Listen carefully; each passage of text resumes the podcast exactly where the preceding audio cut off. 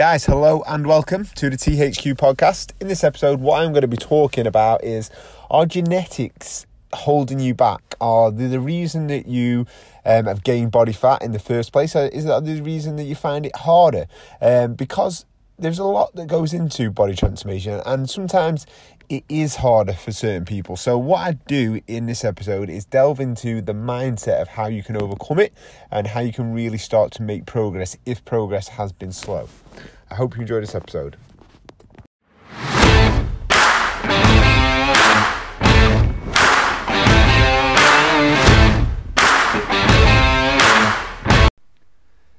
Guys, hello and welcome to the THQ podcast. In this series, what we're going to be talking about is maybe genetics are to blame. Maybe it's not your fault that you've gained a lot of body fat, and maybe it's not your fault that you've actually become fat. Maybe it's not your fault that you're struggling to lose the body fat.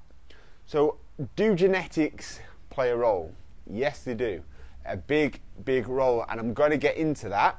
But first, I want to give you a little bit about my story. I've talked about this many times now. I've got a not really a condition, but um, it's something called FH, which is basically I've got a missing gene, and my body makes a lot of cholesterol. Now I've been taking statins, which probably gets subscri- uh, prescribed to people late 50s, 60s, 70s. I've been taking them since I was 11 years old. Now when I was 11 years old, I played a little bit of football, but I didn't really exercise. I ate rubbish um, you know, as, as, as most kids do. And my cholesterol was sky high, so they put me on statins. Now, as I've got older, um, I've always known in the back of my mind, from a deep family history of heart disease, that fitness was always going to have to be a priority to me. Whether I become a personal trainer or not, I knew one day that I was going to have to make being fit a priority.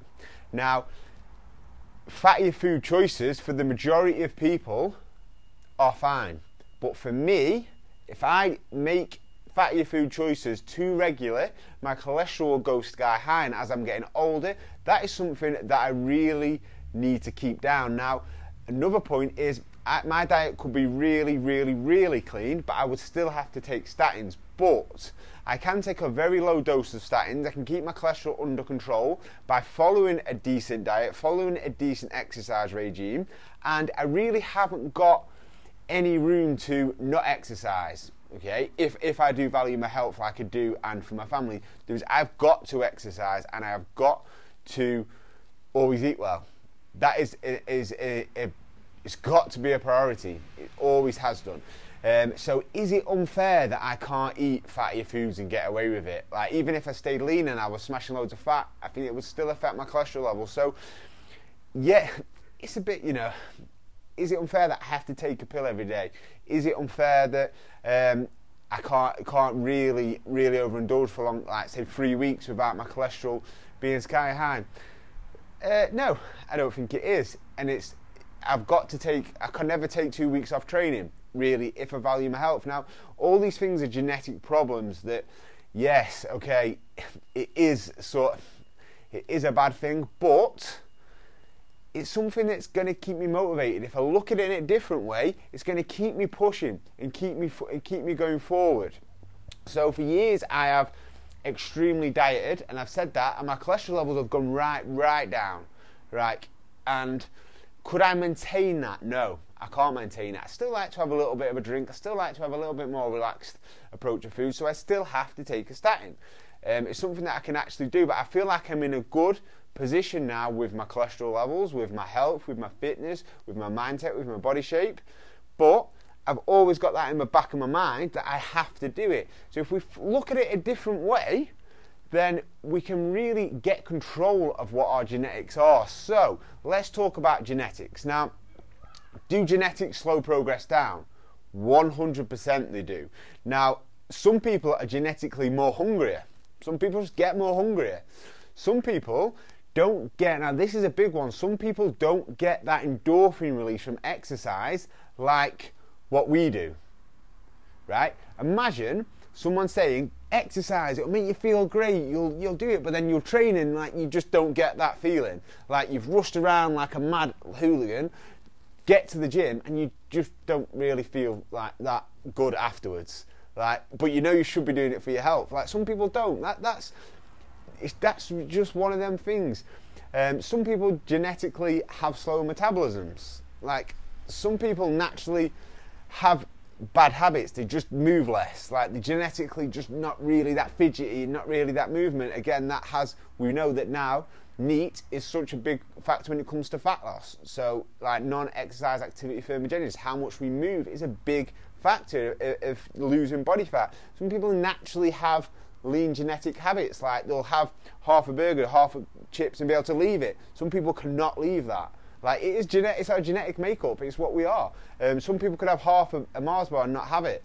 Um, some people are, are naturally lean, but they, are not naturally lean. They just move more and eat less. Naturally, their genetics. Um, and females, like I've done a whole podcast and video on this, and you know, it's hell of a lot harder. Hell of a lot harder. But your genetics are your genetics. We all know we should be exercising more, and we all know that exercise is, is better for our health and we, we should be doing it and how we actually look. Even sometimes exercise doesn't give us them endorphins. If we look in the mirror and we feel good we are going to mentally feel good as well. So we're always going to have barriers. You're always going to have barriers. But if you are in a calorie deficit consistently no matter who you are you have the ability to get lean. Is it going to be harder for some people? Yes 100% but the only person that can change that is you. The only person that can overcome that is you. So you can look at your genetics as something that pisses you off. You feel like it's unfair. You're doing exactly the same thing as your partner or your friend or anything. They're progressing and you're not. You can even get pissed off with that. And you can even think that, you know, what's the point? And then just give up. Or you can use that as a barrier. Yes, okay, it's going to make it harder, but it's going to be more rewarding when I get there. You know, it's like studying for an exam. Like, you know, for me, like for me, passing my personal training years ago, like I left school with three Fs, um, three Fs, three Cs, uh, three, no freezes, three F, three E's, three Fs, like no GCSEs whatsoever. I got a C and PE. Like, I had to to pass my personal training. I had to do my maths again. I had to work like the leisure centre I was working at. There was people that was naturally had all these GCSEs and they um, they they had their they passed their personal training a lot quicker. But I had to go back and do, redo all these exams, and I had to work a hell of a lot harder to do a written exam. I had to do you know that's really doesn't come naturally to me. So I had to work extra harder, but the reward I actually got for it at the end was a lot more, I felt it was a lot more than people that just sort of sail through it. Maybe that's why now I've been more successful in personal training um, and be in the position, luckily enough to be in the position we are at THQ because I've had to work so hard to get there. So maybe if you use your genetics as more of a motivation and you have to work harder when you get there, because you've worked so goddamn hard, you're going to be easier for you to maintain it rather than somebody that doesn't have to work that hard. Because somebody who doesn't have to work that hard will be more likely to yo-yo because they know they can get it back in a couple of weeks. Where if you can't, you've had to graft and work your ass into the ground to achieve this body shape, you'll be more than likely to be able to continue to do it, continue to maintain it. So, is moving forward like the only person is you. You can take responsibility and you can still move forward. Now, genetics will have a factor but you will have the final say. It's up to you. Guys, please reach out to me, let me help you, contact me on Facebook, Carl Lambert on Facebook, drop me an email, carl at transformationhq.co.uk, or click the link in this email. I will be happy to answer any questions. I'll be happy to talk about anything on a podcast.